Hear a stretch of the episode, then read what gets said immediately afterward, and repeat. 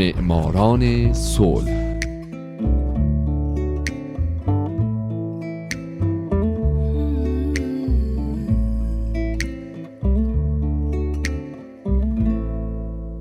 اینجا رادیو پیام دوسته و حالا نوبت می‌رسه به معماران صلح.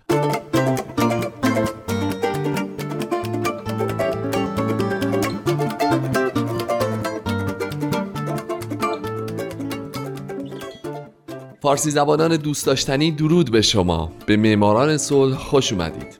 برنامه ای که می‌پردازه به زنان و مردان و مؤسسات و سازمان های دولتی و غیر دولتی که درست مثل شما به جهانی بدون جنگ فکر کردند و فکر می‌کنن و برای اینکه به یک همچین جهانی برسیم قدم های بزرگی برداشتن و بر میدارن من هومن عبدی هستم.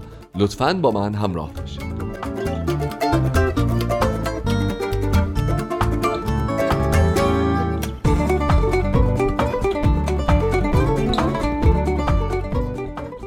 هفته سال 2003 میلادی خانم شیرین عبادی قسمت سوم.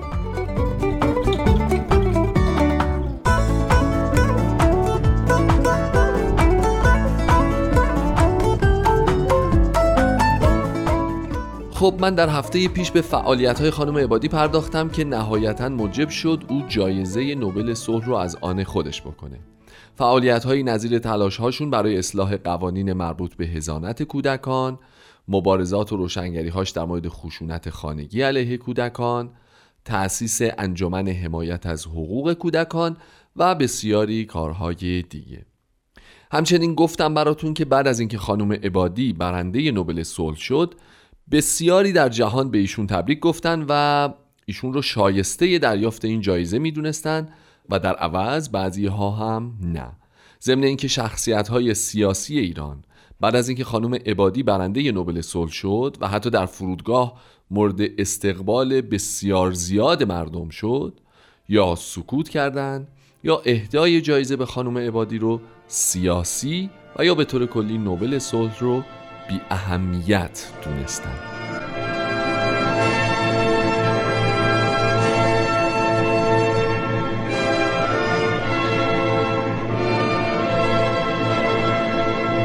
اما نوبل صلح تنها جایزه ای نبوده که خانم عبادی در طول زندگیشون دریافت کرده باشند.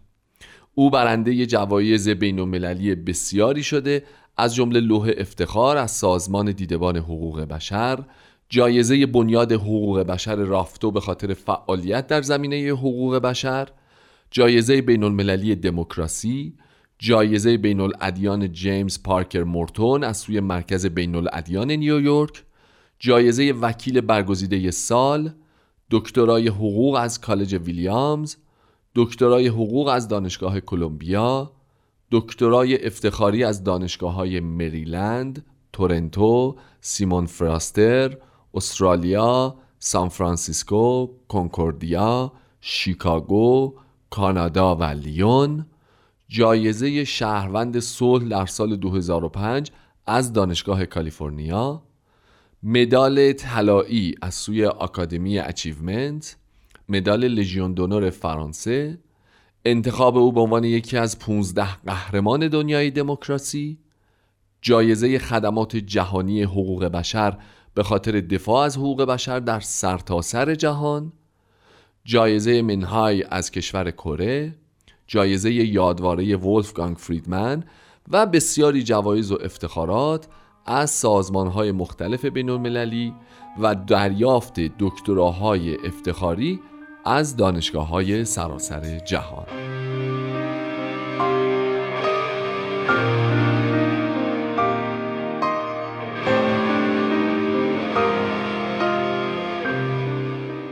بعد از اینکه خانم عبادی برنده نوبل صلح شد فعالیتاش رو همچنان و این بار با پشتوانه جایزه و با قدرت بیشتری ادامه داد او برای سخنرانی و تدریس به کشورهای مختلف از جمله آمریکا، هند و کشورهای دیگه سفر کرد. موضوع سخنرانی های او بیشتر درباره متهمین سیاسی در ایران، سرگذشت خودش و انتقاد از بنیادگرایان ایران بود. او طی یک سخنرانی در دانشگاه مریلند ضمن دریافت درجه دکترای افتخاری از این دانشگاه عنوان کرد که اصلاح طلبان و روشنفکران اسلامی در سراسر جهان در حال ساختن جنبشی هستند که با تفسیر و تعبیر صحیح از قرآن و فقه اسلامی در مقابل حکومت‌های سرکوبگر بیستند. به گفته او روشنفکران علما و اصلاح طلبان در سراسر جهان می‌تونن از طرق صلحآمیز مسلمانان را به سوی حکومت قانون و تعبیر صحیح از قوانین و احکام مذهبی راهنمایی کنند. او همچنین به انتقاد از سیاست آمریکا در دخالت در امور ایران و سایر کشورها از جمله عراق پرداخت.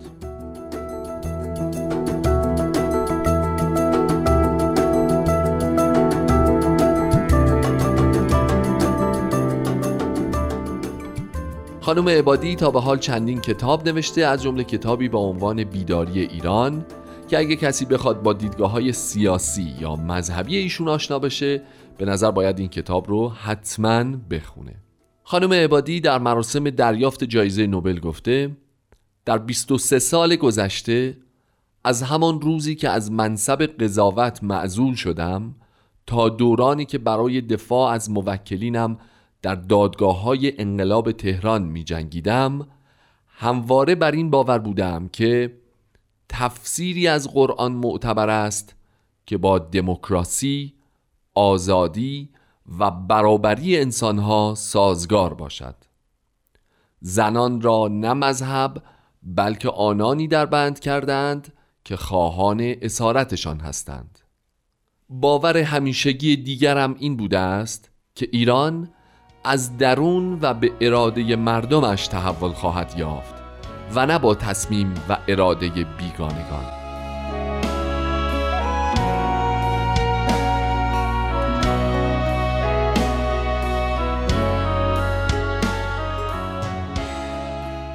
شیرین عبادی برنده جایزه نوبل صلح سال 2003 علاوه بر عشقی عمیق به کشورش ایران دیدگاهی منتقدانه نسبت به جهان غرب داره. او بعد از اعلام دریافت جایزه نوبل در یک کنفرانس مطبوعاتی به وضوح به دخالت خارجی در امور کشورها اعتراض کرد و گفت مبارزه برای حقوق بشر در ایران و به دست ایرانیان در جریان است و ما با هر نوع دخالت خارجی در امور ایران مخالف هستیم. همچنین شیرین عبادی با اینکه در ابتدا علنا از برنامه اتمی ایران حمایت کرده و گفته بود گذشته از توجیه اقتصادی این مسئله تبدیل به یک غرور ملی برای یک ملت باستانی دارای یک تاریخ باشکوه شده است. هیچ دولتی با هر ایدئولوژی و هر درجه از اعتبار دموکراسی جرأت متوقف کردن این برنامه را ندارد. اما بعدها در سال 2012 در یک مصاحبه دیگه میگه مردم ایران خواهان توقف غنیسازی هستند اما دولت گوش نمی کند. ایران به یک مسیر اشتباه افتاده است و مردم از این میترسند که وضعیتی شبیه به وضعیت فوکوشیما در آنجا اتفاق بیفتد. ما خواهان صلح، امنیت و رفاه اقتصادی هستیم و نمی‌توانیم از تمام حقوق مسلمه خودمان فقط به خاطر انرژی هسته‌ای چشم پوشی کنیم. دولت ادعا می کند که در پی ساختن بمب اتمی نیست. اما من از آنجایی که عضو این دولت نیستم نمی‌توانم به طور مستقیم در این مورد اظهار نظر کنم. در حال حاضر ایران کشوری است که بیشترین روزنامه نگاران زندانی را دارد و این بهایی است که مردم پرداختند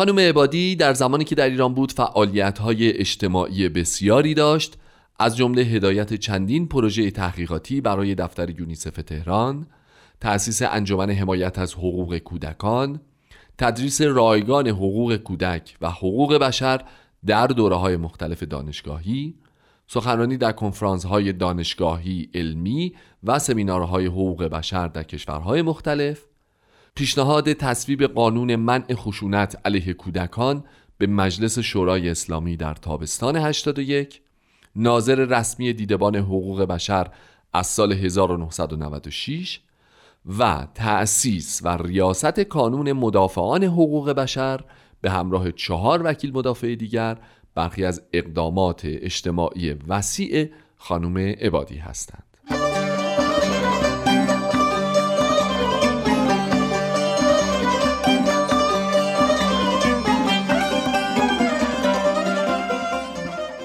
خب دوستان عزیز من همچنان در برنامه های بعدی به خانم عبادی خواهم پرداخت و درباره فعالیت ها و دیدگاه های ایشون تهدید به قتلشون از سوی حکومت ایران دزدیدن مدال نوبل صلحشون از صندوق امانات بانک در ایران کمک های خانم عبادی به باهایان ایرانی و بسیاری موضوعات دیگه براتون صحبت خواهم کرد. پس لطفا و حتما به برنامه های بعدی مماران صلح هم گوش بدید.